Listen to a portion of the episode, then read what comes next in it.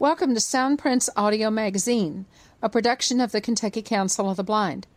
Soundprints is underwritten by the American Printing House for the Blind and the Louisville Downtown Lions Club. I'm Carla Ruschival. I'm your host for this week's magazine. This is Soundprints for the week of October 29, 2017. Hit a home run with KCB at the 44th Annual Conference and Convention of the Kentucky Council of the Blind coming up on November 17 and 18 at the Ramada Inn North, 1041 Zorn Avenue in Louisville. Be part of this action packed weekend filled with technology, exhibits, workshops, presentations, entertainment, good food, fun, and friends. Learn how to be a Hall of Fame hitter at our four conference workshops. The team training includes Building Team Spirit, Friday at 1 p.m., Effective team building ideas and activities for your chapter, committee, or workplace. Sponsored by KCB Next Generation. Preserving the Record Book is Friday at 2 p.m. Tips for preserving photos, audio, and video. Creating past, present, and future archives for your chapter, committee, work group, or family. Sponsored by Tri State Library users. How to Wow the Crowd. Friday at 3 p.m. Take charge without saying a word. The importance of body language, posture, and other visual cues. Sponsored by the Kentucky Council of Citizens with Low Vision. Team Reporter, new ways to share, Saturday morning at 10:15. It's not just text anymore. Use Facebook Live and other social media techniques to tell your story to the world. The exhibit area will have two sections again this year. First, the souvenir stand will feature information and useful products for work and home and gifts and crafts. It's open Friday from 4 to 6 and Saturday morning from 8:30 to 11. The scoreboard tech area will be open on Saturday morning, 8:30 to 11. Sit down at a table with representatives from HIMS, Humanware, Eschenbach, APH, and more. Try out and compare magnifiers and other low vision products, braille note takers, and audio reading devices. Ask questions and get tips from the experts. Heavy hitter programming begins in the general session on Saturday morning at 11:15 to 12:15 and again Saturday afternoon 1:30 to 4:30. Learn how you can use the new stable accounts to save money even if you receive SSI. Discover how the American Council of the Blind is working every day to improve the lives of blind and visually impaired people. Get the very latest scoop about tours and other plans for the 2018 ACB convention in St. Louis and find out how KCB will help you get there. Watch the KCB email list and our Facebook page for more program announcements. The Kentucky Council of the Blind and its special interest chapters will hold their team meetings and elections during the weekend. All members are encouraged to attend. All meetings are open and guests are welcome. Guide dog users meet on Friday at 4. KCB Next Generation for members 40 and under, Friday at 4:30. Tri-State Library users Saturday at 9:15. Kentucky Council of Citizens with Low Vision Saturday at 9:45 and the KCB business meeting will be Saturday at 12:45. There are 14 meals at the convention and tickets are available when you pre-register. The first pitch lunch is Friday at noon, $6 in advance, $10 at the door. The All Star Dinner is Friday evening at 6. Special guests Beth Kuhn, Commissioner of the Workforce Development Cabinet, and Becky Cabe, Acting Director of the Kentucky Office for Vocational Rehabilitation, will explain how changes in federal regulations and a possible merger of OFB and Voc Rehab might affect the McDowell Center, the Independent Living Program, training and work related services you receive through your counselor, etc. KCB Life members and conference sponsors will also be recognized. The menu includes pork loin and meatloaf, mashed potatoes and veggies, salads, and desserts, catered by Halls. Tickets are $15 in advance, $18 at the door. The ballpark barbecue lunch is Saturday at 12:15, $6 in advance, $10 at the door, And the Jim Shaw World Series banquet is Saturday at 5:30 p.m. The speaker is David Trott, ACB treasurer from Talladega, Alabama. Award presentations, chapter reports, and much more will fill the program. The feast includes fried chicken, roast beef, potatoes au gratin, veggies, salads, and desserts, catered by Halls. After the All Star Dinner and program on Friday evening comes the double play. Imagine Blind Players is a theater troupe for blind and visually impaired actors. Its founder and director is Darren Harbour, a 2006 graduate of the Kentucky School for the Blind. IBP is now in its second season and it's going to be performing Neil Simon's California Suite in December. Attend a dress rehearsal of the play following the Friday evening All-Star dinner, 8:15 to 10:15 in the ballroom. The Grand Slam auction is on Saturday evening after the Jim Shaw banquet. Get ready to bid and buy at the KCB Grand Slam auction, happening on Saturday evening from 8 to 10 following the Jim Shaw banquet. It'll raise money for both KCB and its chapters. Chapters donating items to the auction will receive 50% of the proceeds from the sale of those items. Individuals donating items can also specify a chapter to receive 50% of the proceeds from their items. Auction items must be in new or like new condition.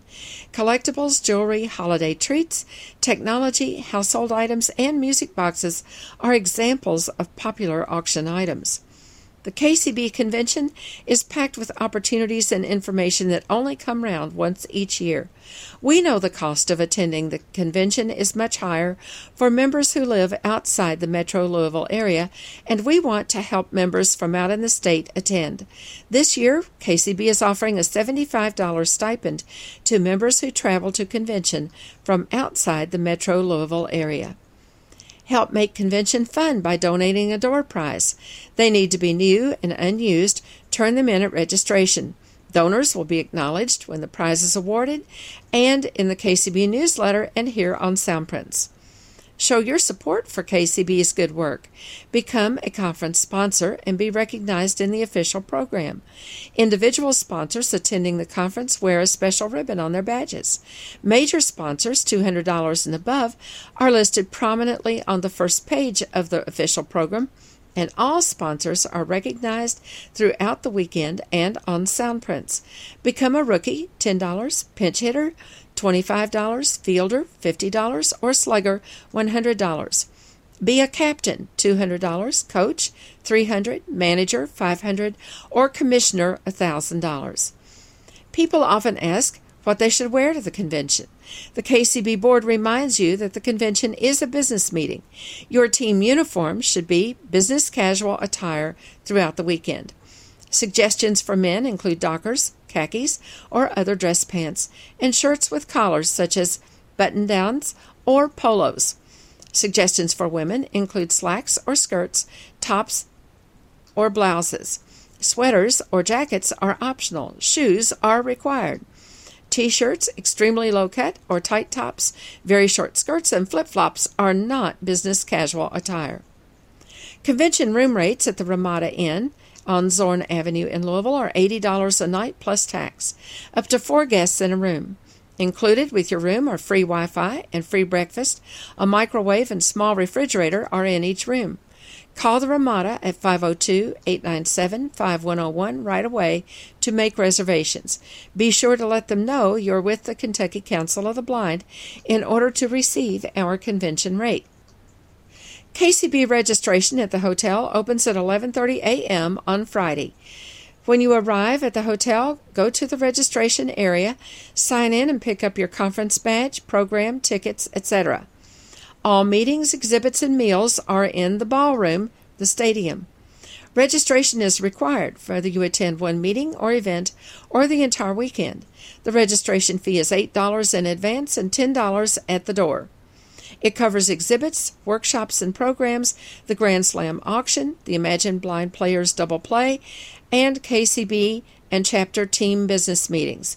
Buy tickets for lunches and dinners when you register. Pre registration is now open through November 14. Payment can be made by check or by credit card. For more information and to pre register by phone with your credit card, call us at 502 895 4598. Do you get frustrated when you get your paper money mixed up and you have to ask someone to help identify the ones from the tens and the fives? Well, there are apps and little devices that'll help, but at best they're pretty slow. ACB has been working for years to get the government to issue money that can be identified by color and by touch. ACB won a court case in 2008 that would do just that, but we're still waiting.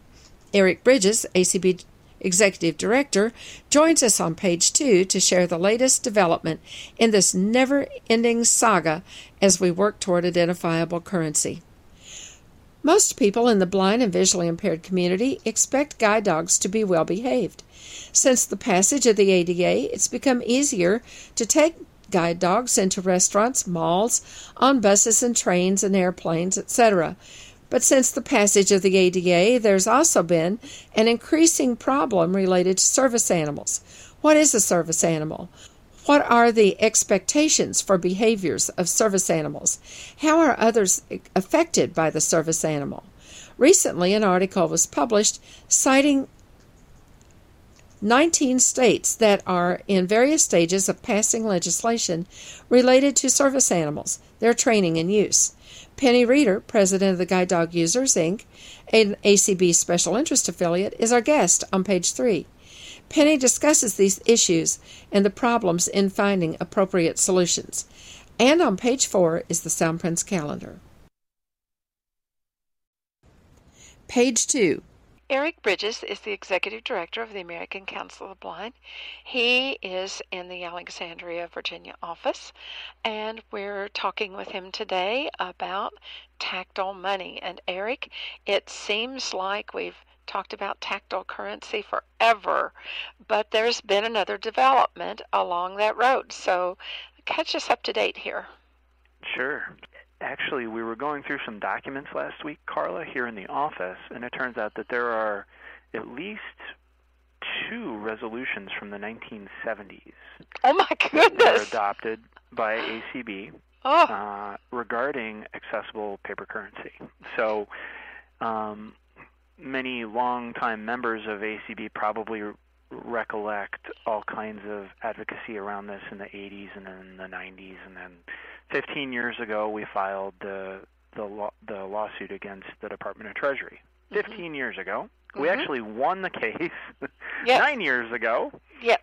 And uh, uh, there have been a series of uh, setbacks where the government has claimed for various reasons, uh, mainly due to anti-counterfeiting and security, that um, the the redesign of uh, the banknotes would be delayed, and so we uh, uh, filed a, a, a motion uh, in district court uh, last year, and uh, to to begin to more assertively deal with these delays because the government went from a 2020 deadline to a 2026 deadline to produce the first accessible banknote. Yes.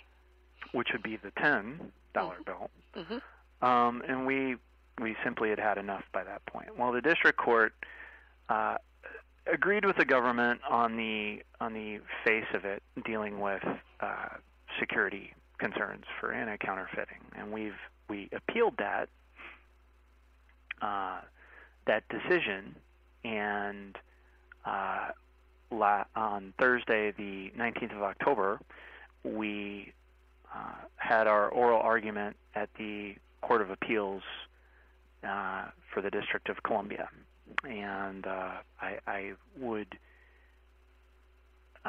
say that we had a, a, very good morning, and um, for those that are interested the actual audio of the oral argument is up on acb.org on, on our homepage. You can go there and click on it, hit enter, and listen. And that's roughly 45 minutes in length. And uh, the court provided us that, that audio the same day of the oral argument. What happens next then?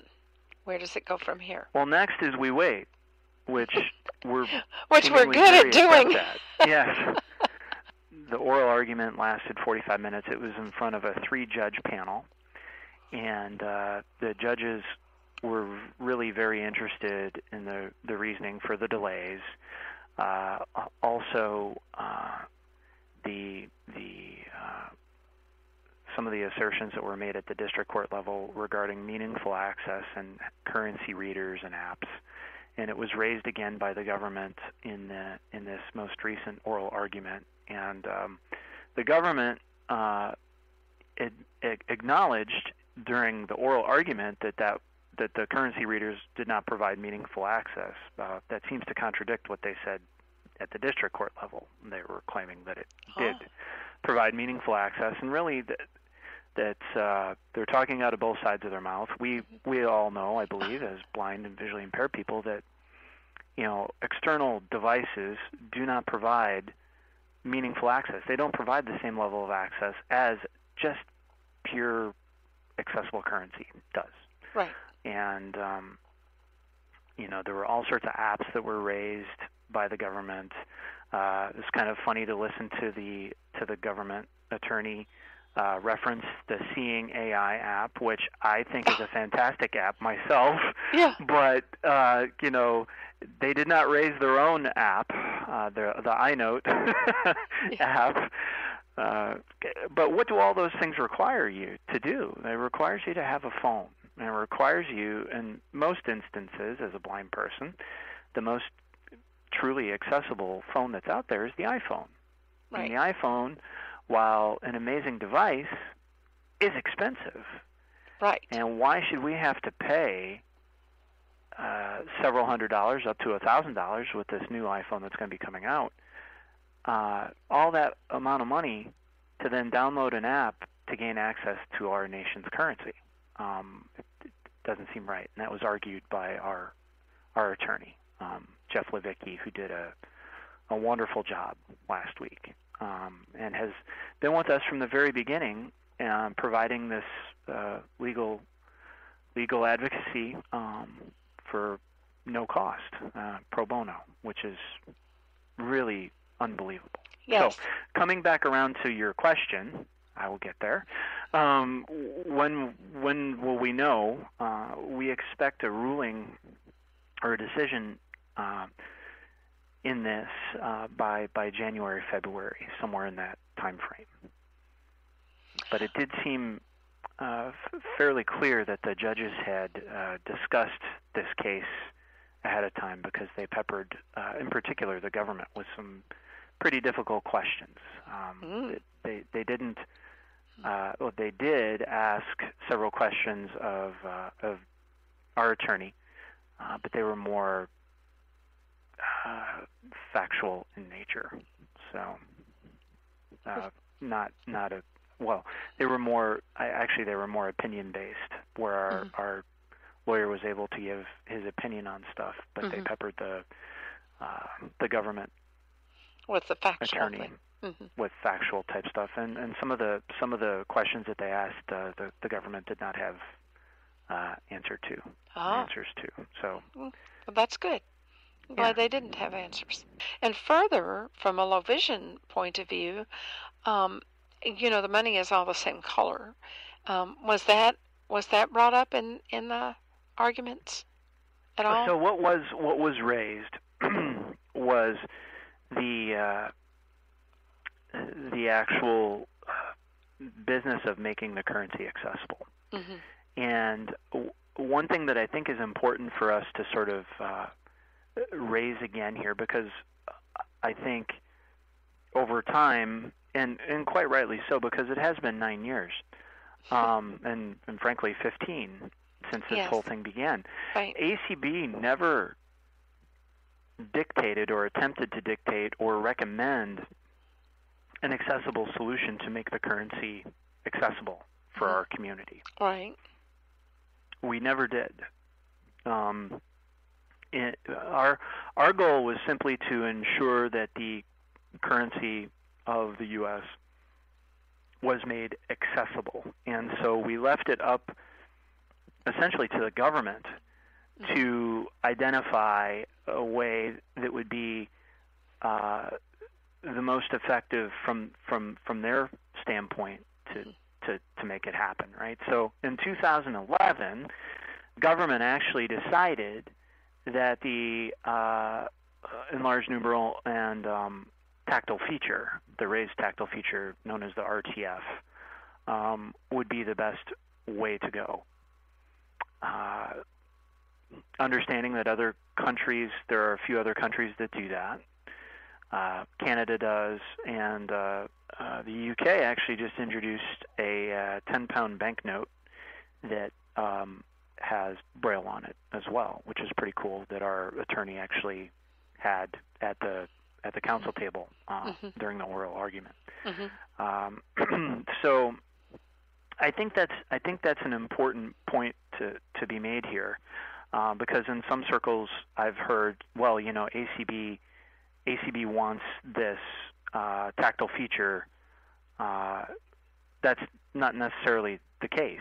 That's not to say that that members of ACB uh, that we don't like it or support that idea, but there are other ways of, of making accessible currency. You know, most nations that have accessible currency um, have different sized banknotes. Um, that's really the predominant way that it's done around the world, and it hasn't always been done just for blind people. It's it's been done because it's a sort of a logical way of of uh, you know denoting banknotes. Right. right. The 50 mm-hmm. is larger than the 20, and the 20 is larger than the 10, and blah blah blah. Right. So right. Um, that for for a very long time has been how it's done. Now the government is claiming that there have been issues in anti-counterfeiting. The the other issue that we took though in with that is that in 2008, you know the the the security of the nation's currency was uh, in you know in the in the thoughts of the judge, uh, the security and the accessibility did not need to be tied to the same, um, or did not be need did not need to be tied together.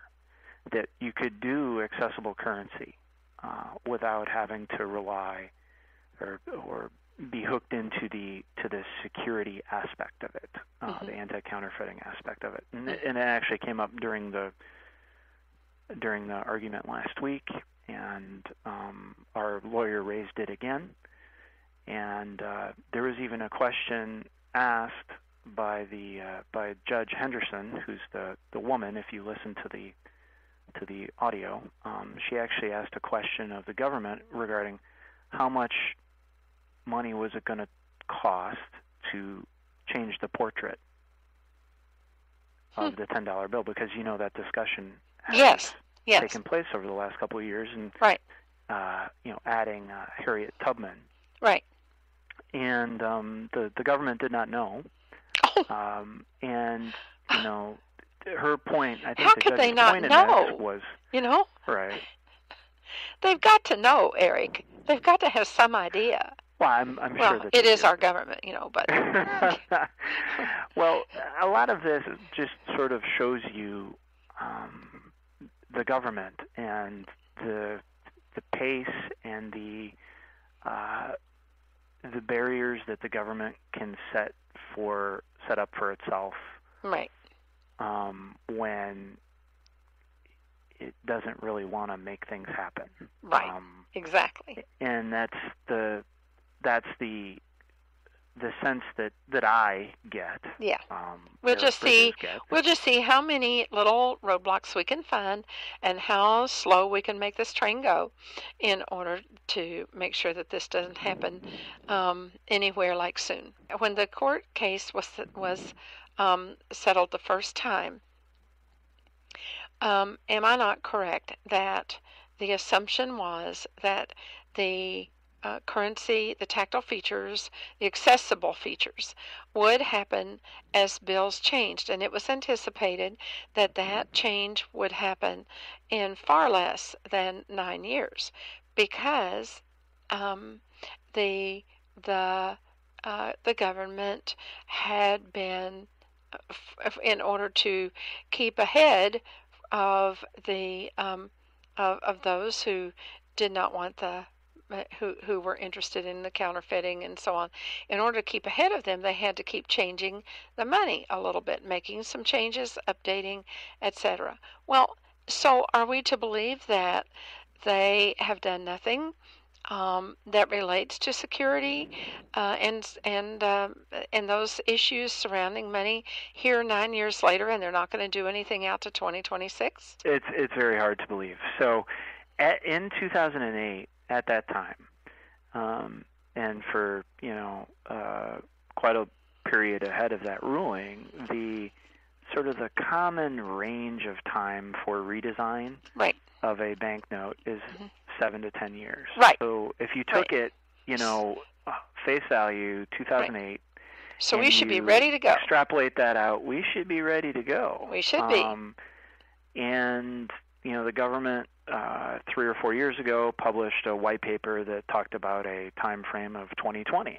Okay, right. well that's an extra couple of years. But then when you when you take it out from 2020 to 2026, right.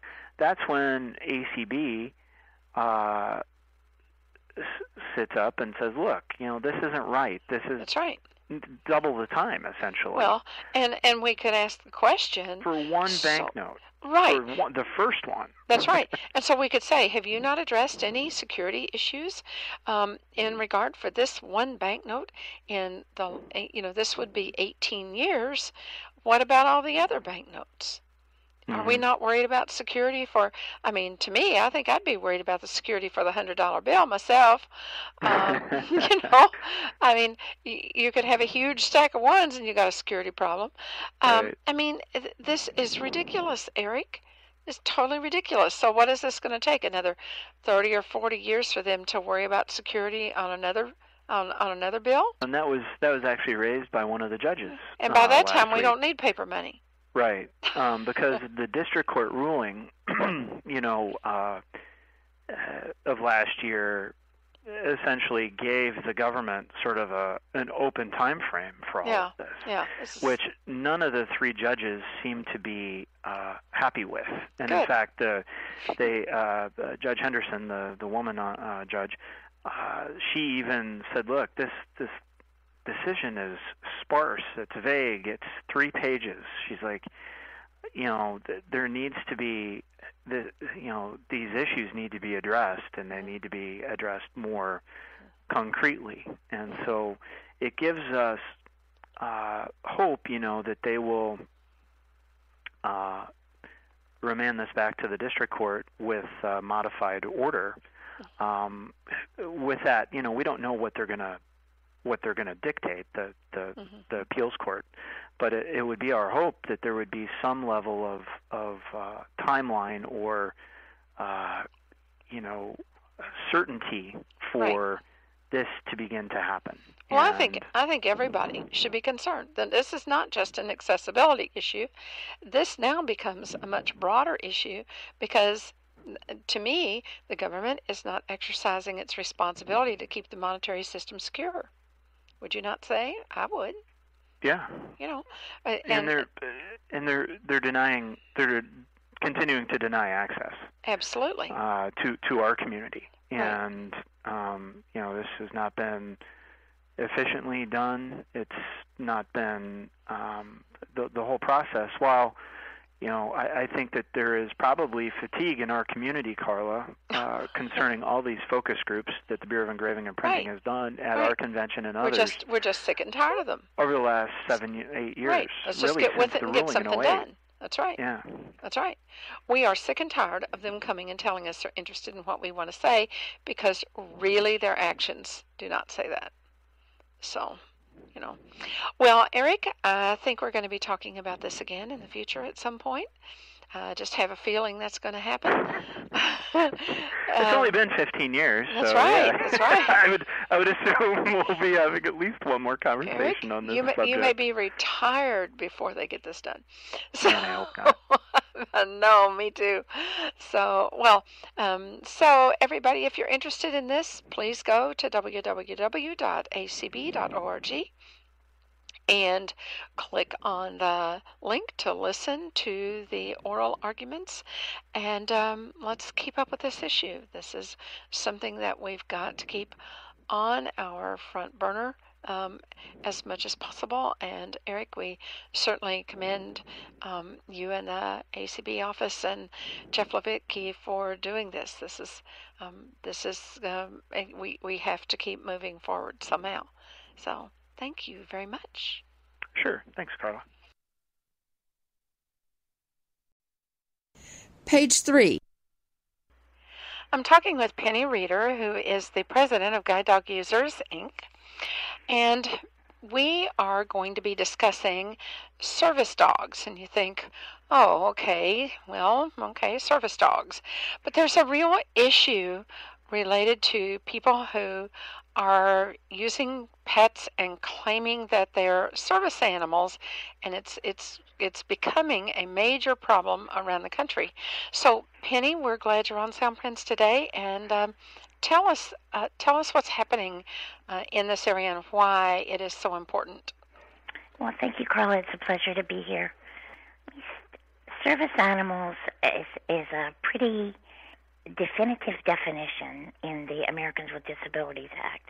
All of us who use guide dogs are using a form of a service animal.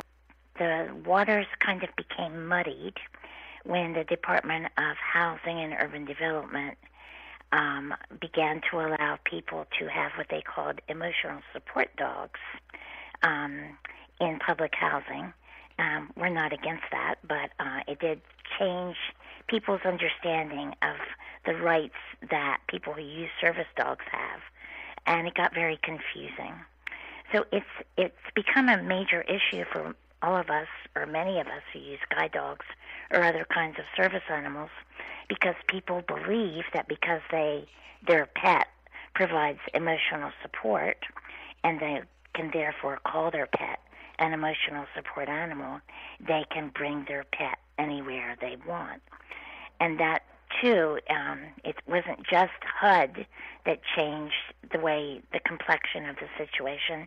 It was also the Department of Transportation because they decided uh, when they amended the Air Carrier Access Act to allow emotional support animals to be on planes and trains and buses as well, any kind of public transportation. And it and did not have to be a dog? It didn't have to be a dog. Um, and that that's been a real problem when people have been bringing snakes and yes turkeys and God knows what else um, on airplanes and on buses. My emotional and support to restaurants. My emotional support turkey. Yeah. That that ensures that I'm going to know where my next meal is. Maybe there, you know. there was actually a turkey on a plane a couple of years ago. Oh dear. And, and I have a friend who has a guide dog named Gardenia, and my friend said when she heard the story of the turkey on the plane, she said, "Ah, Gardenia loves turkey," which that was a really fun thing to say. But so it there's there's some amusement involved with it, but it's not very amusing. No. When you go to a restaurant and uh, a little yippy dog starts pestering your guide dog. Oh yeah. Or um, when someone brings a pet to a place like an airport or a train station or a theater and claims that that pet is an emotional support animal, but the pet has never been out of the person's home before. So obviously the pet's going to be terrified in a train station with all the loud noises or, or misbehave just because it's a totally unfamiliar situation. Mm-hmm.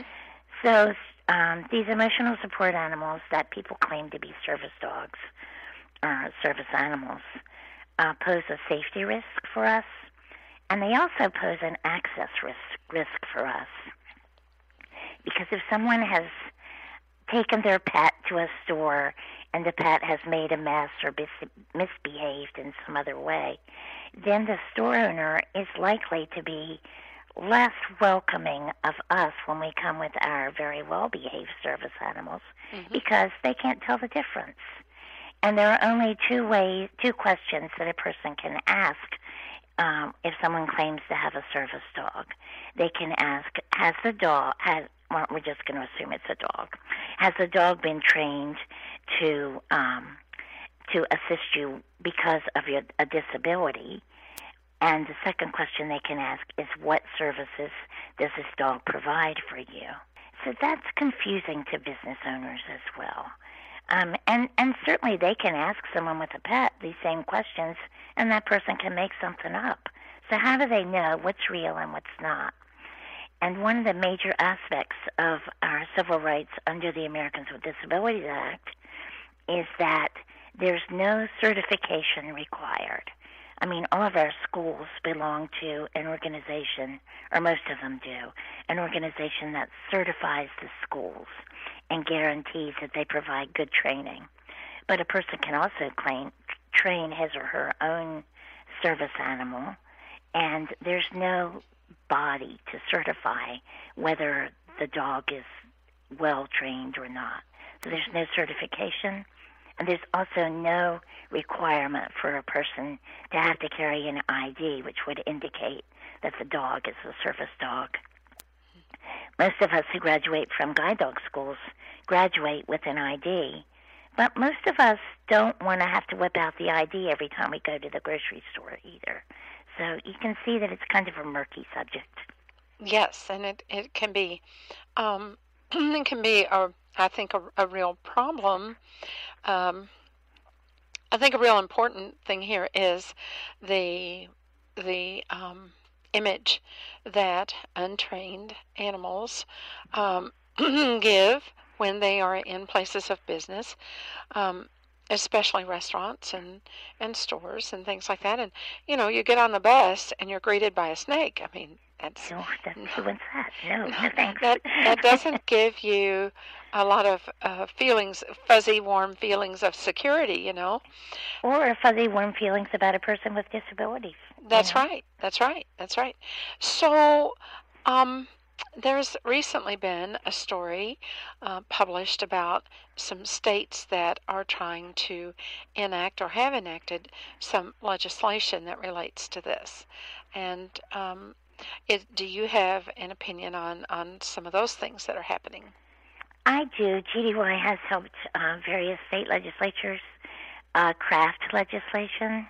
I know we've worked with Arizona and we've worked with Maine in the last year or two. Um, and I know Florida has a relatively recent statute which was just enacted. I think it's all well and good for the states to do this um, as long as um, they're not uh, diminishing anybody's rights. Um, some of the states uh, in the legislation that they wrote before we kind of advised them about it had some pretty restrictive requirements in the um, proposed legislation. I remember one state, I think it was Arizona, was requiring that a service dog user get the dog a vet visit every year, mm-hmm. and uh, that the vet visit had, and that the vet had to certify that the dog was um, well maintained and healthy. And certainly all of us do that because we care about our dogs. But to make that a requirement is pretty restrictive. But that um, also doesn't expensive. solve. Oh, I'm sorry. Go ahead. Um, so there are states that have these laws, and um, most of them have turned out to be very good laws. Mm-hmm. But we understand that they're not often very well enforced. Mm-hmm. Well, I can imagine. I mean, uh, how many you know, how many service dog police do you have? Well, yeah, and how many police want to go over to someone who's who's with a, a dog that they're claiming to be a service dog and kind of harass that person? Yes. I mean, you know, um, and how many friends? Am I a canine police officer? Would certainly think twice about doing that. I would think. Um, so we understand that they're not very well enforced, and that the fines are usually not very significant. On the other hand, a good thing about the laws is that if um, the states or the localities advertise that it is a crime to uh, travel with, to pretend that you have a disability or to pretend that your dog is a service animal, um, and that there is a fine for that if you're caught, that seems to make a difference. Back as long ago as 2012 in uh, California County, they passed a local ordinance and they put posters up everywhere describing the fines that people would have to pay if they were caught doing this. And it made a significant difference in the number of people that were trying to pass off pets as service animals. So we see it from a lot of different angles. We're not opposed to the laws, and we think many of the laws are good. We wish that they would be enforced, and they're not always enforced very well.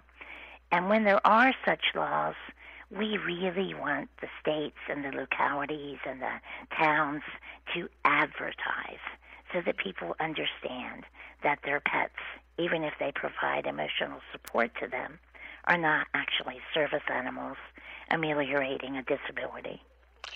You know, going back to your to your comment about um, requiring the person to take their dog to the vet every year and to make sure they're healthy and so on. Well, that that's just a small little piece of the whole issue because you can take your I mean, people take their little pet you know, yappy doggies. Um, you know, I, I, shouldn't say that. Somebody's going to say she doesn't like little dogs. Well, oh, you know. I like little dogs if they're well behaved. I, I yes. have no problem with little dogs. Yes, but, but the vet, in doing his examination, has absolutely, um, uh, you know, no no, he's he's not going to say, "Oh, this dog is well behaved." No way. He, he doesn't participate in the training. He's not a trainer. Now, if they required you to take them to a trainer and have that trainer certify they're well behaved, that could be a different issue. But what a hassle! Oh yeah. And for a lot of people, they might not even have a um, a a dog trainer or a cat trainer or a pig trainer or a turkey trainer. You know, I mean, how many of those kind of people are there around? You know, I'm going to go get my chicken trained. You know. I think I should point out that the uh, Department of Justice defines service animals exclusively as dogs. That's a good thing. Um, there is a possibility that they've grandfathered in in the guide horses, the miniature horses that a few people use. Yes. But really, service animals under the Americans with Disabilities Act include dogs, dog. pretty much. Right. And last year, the Department of Transportation attempted to write new regs for the Air Carrier Access Act, and GDUI was involved in that effort. And one of the things we attempted to do was to rein in the kinds of animals that could come on planes. Mm-hmm. And um, even though the negotiation didn't end up in an actual regulation, there was pretty much consensus that um, emotional support animals could be dogs or cats or rabbits, and nothing else could ride in the cabin with mm. passengers. Um, and then we attempted to state that um, a, an animal that's not a service animal but is called an emotional support animal has to be either contained in a carrier or if the person is really nervous when the plane is taking off or landing or while they're flying around, that the animal has to be on the person's lap and leashed. Um, now, as I said, those regs ended up not passing because the airlines um, decided that they wanted more certification than we were willing to accept. Mm-hmm. But I think that we were all on the same page as far as consensus. Can you leash a rabbit?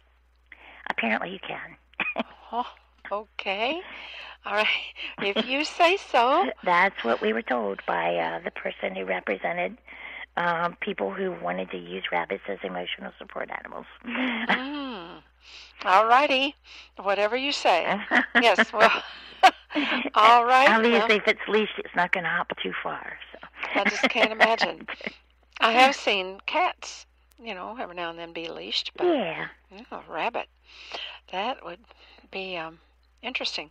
They could they could be hopping and taking you just about any place. Well, that's true. I guess yeah. people carry them in little carriers mm-hmm. or in mm-hmm. um, Mm-hmm. You know, I don't know much about bunnies. They're awful soft and neat, you know. Yeah. But I'm just not sure about putting them on a leash. Well, all right. So this is going to be another one of those issues that really it it it has been to this point one that does not have a simple solution. And it's one that probably will morph into several other things in the future before there's a final um, agreement on on everything. In fact, th- there may not ever be such a day that comes because there's there's always you know something out there some somebody out there that's trying to change something there's always something isn't there yeah but, there uh, is. you know if the uh, various government departments would just harmonize their definitions i think that would be a Well, great if they just all get together and talk about it and come up with one definition and and then the solutions that would be fine tuned to their individual departments it would make life so much easier It would. I just want to make emphasize one more thing that I don't know if I've said enough, but um, GDUI doesn't have anything against pets, and GDUI doesn't have any problem with people who need an animal for emotional support. right Um, but what we want all the animals that are out in public to be is well behaved. right And if someone has a pet and they want to bring their pet to the restaurant and the restaurant has a pet friendly patio, that's fine as long as the pet is going to be under that person's control right and be well behaved while exactly yeah yeah and and that has been that's um that's been the the point is they have to be well behaved And I think all over Europe, I think that's pretty much the case. You know, Mhm. I know. People in France bring their poodles all over the place. So yes and um well i think they do in other other countries too other is it countries Is it Denmark that they just have animals all over? I think it is, where they have, uh, you know, just everybody almost has their dog with them or whatever. Yeah, I think so. Yeah, So- and uh, and I mean that's that's great, so long as you as you say they are well behaved. You can't have um, animals that are just totally out of control um, and expect to maintain order. You know, No, whether it be among humans or among the animals. Among anybody, right? Yes, yes. Well, Penny, I really appreciate you being on Soundprints with us, and um, if if there's other developments on this issue, we would love to hear about it. Okay, well, we will definitely keep in touch um, Okay. through the Braille Forum and through places like Soundprints. Right. Thank you, Carl. It's always Thank a you. pleasure to be with you on the show. Appreciate it. APH's Nearby Explorer is a full featured GPS app for iOS and Android devices that empowers users to travel with confidence. It uses GPS and your phone's compass to speak real time information about your surroundings, including millions of points of interest in the US and Canada. Nearby Explorer is available on Google Play and on the App Store.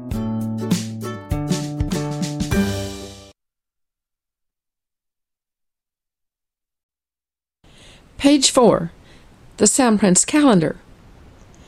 On October 30, the KCB Convention Planning Committee will hold a meeting at 8 p.m. by conference call at 605 475 6006. Enter code 294444. The following events are scheduled for November. On November 2, the American Council of Blind Lions will have its next conference call which will include a presentation by Jack Link, blind past district governor in Missouri. This is an opportunity to share ideas and ways to be included in your local Lions clubs, open to blind lions throughout the United States. Call 712 432 3900. The code is 796096 and the call is at 9 p.m. Eastern Time. On November 3, the Greater Louisville Council of the Blind will have a roundabout including education and technology from 3:30 to 5, discussion time 5 to 6, dinner 6 to 7, $5 per person, and games and crafts 7 to 10. Reader assistance will also be available from 5 until 7:30 at United Crescent Hill Ministries in Louisville. Call 502-895-4598 to sign up. On November 5, the Greater Louisville Council of the Blind will hold its committee meetings. The Advocacy Committee will meet at 7 p.m. and the Education Activities and Technology Committee, EAT, will meet at 8. Both on the conference line at 605 475 6006. Enter code 294444. On November 7, the Kentucky Council of Citizens with Low Vision will have its next conference call meeting and support group at 8 p.m. on the conference line at 605 475 6006. Enter code 294444. This meeting will feature a guest speaker. On November 8th, the Kentucky Council of the Blind PR Membership Committee will meet at 8 p.m. on the conference line 605 475 6006. Enter code 294444. On November 9, the Kentucky Council of Citizens with Low Vision will have its first peer support group meeting of the month at United Crescent Hill Ministries in Louisville from 1:30 to 3:30 p.m. Call 502-895-4598 for information and to sign up. Also on November 9, the Northern Kentucky Council of the Blind will have its meeting at 7 p.m. by conference call the phone number is 605 475 4700. Enter code 155619. On November 10, the Greater Louisville Council of the Blind Roundabout will include education and technology beginning at 3:30, discussion time and tip sheet 5 to 6, dinner 6 to 7, $5 per person, bingo 7 to 9, $2 per person, and cards and crafts will also be available. Reader assistance will be available from 5 until 7:30 at United Crescent Hill Ministries in Louisville. Call 502-895-4598 to sign up. November 11 is codes, ciphers, and secret messages from 10:30 a.m. to 12:30 p.m. What does Braille have in common with Morse code? semaphore, shorthand, and ASCII.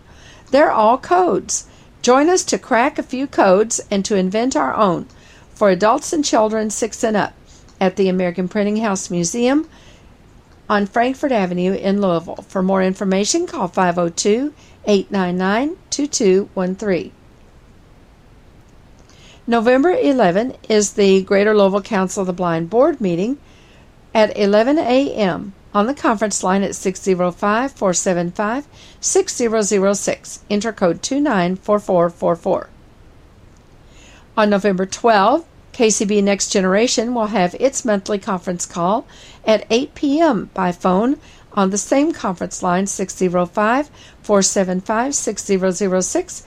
Enter code 294444. Also on November 12 is a meeting of ACB families. It will be at 9 p.m. Eastern Time and will be on the conference line 712 432 3900, enter code 796096. The guest speakers for this call will be Sharon Bensinger and Pauletta Feldman, who will talk about the founding of VIPS, the Visually Impaired Preschool Service in Louisville. This is a preschool program that serves children birth to five years. On November 14, the Support Alliance of the Visually Impaired, Savvy, will have its next meeting from 1 to 3 p.m. Central Time at the Wing Avenue Baptist Church, 628 Wing Avenue in Owensboro. For more information, contact Rick Bogus at 270 684 4418. The speaker for this program is from Vanda Pharmaceuticals, and they will be discussing non 24 hour sleep disorder. November 17 and 18 is the Kentucky Council of the Blind State Conference and Convention. Hit a home run with KCB. Participate in workshops, programs, exhibits, food, and make good friends. Sponsored by the Kentucky Council of the Blind at the Ramada Inn North in Louisville, 1041 Zorn Avenue. Room rates are $80 per night plus tax for up to four people in a room. Make reservations by calling 502 897 5101. For more information, call KCB at 502 895 4598. On November 19, the Kentucky School for the Blind Alumni Association Board will meet at 8 p.m. by phone at 605 475 6006. Enter code 294444. On November 20, the KCB board meeting will be held at 7:30 p.m. on the same conference line. 605 475 6006. Enter code 294444. On November 22, the Bluegrass Council of the Blind will have a Thanksgiving gathering from noon to 2 p.m. at the BCB office, 1093 South Broadway in Lexington. Call 859 259 1834 for more information. On November 25 is Families Day Open House at the American Printing House for the Blind, 10 a.m. to 3 p.m. Visitors can write their names in Braille, see a book from Helen Keller's Bible, play games, and read books designed for children who are blind, and enjoy many other activities in the award winning museum. See Denver the Guide Dog, a Discovery Channel video about how a puppy becomes a dog guide and is matched with a new owner. Holiday goodies and hot cider will be served for all ages. For more information, call the museum at 502 899 2213.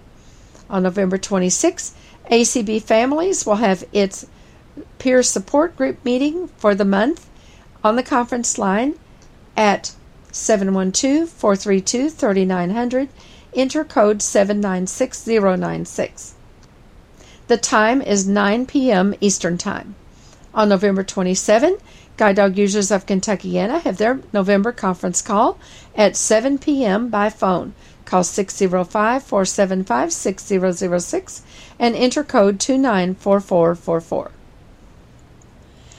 And some dates in December include December 2, Christmas with the Council. 4:30 p.m. until 9 p.m. at United Crescent Hill Ministries in Louisville. Call 502 895 4598 for more information. On December 3 is the sixth annual ACB Radio Holiday Auction beginning at 7 p.m. Eastern Time on ACB Radio. For more information, visit acbradio.org or acb.org. On December 12, the Support Alliance of the Visually Impaired will hold its Christmas party from noon until 2:30 p.m. Join us for dinner, Dirty Santa gift exchange, $10 limit, and more. Wing Avenue Baptist Church in Owensboro. If you have questions about the Kentucky Council of the Blind, or you need information on resources for people with vision loss, call us at 502 895 4598 or email us at kcb at kentucky acb.org.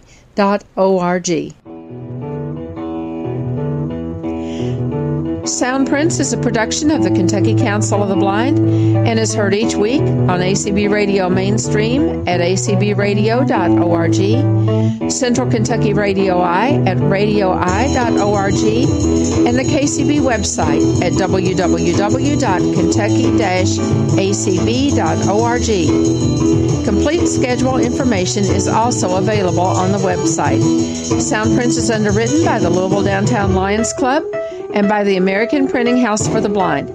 This is Carla Ruschival for Soundprints. Have a great week, everybody.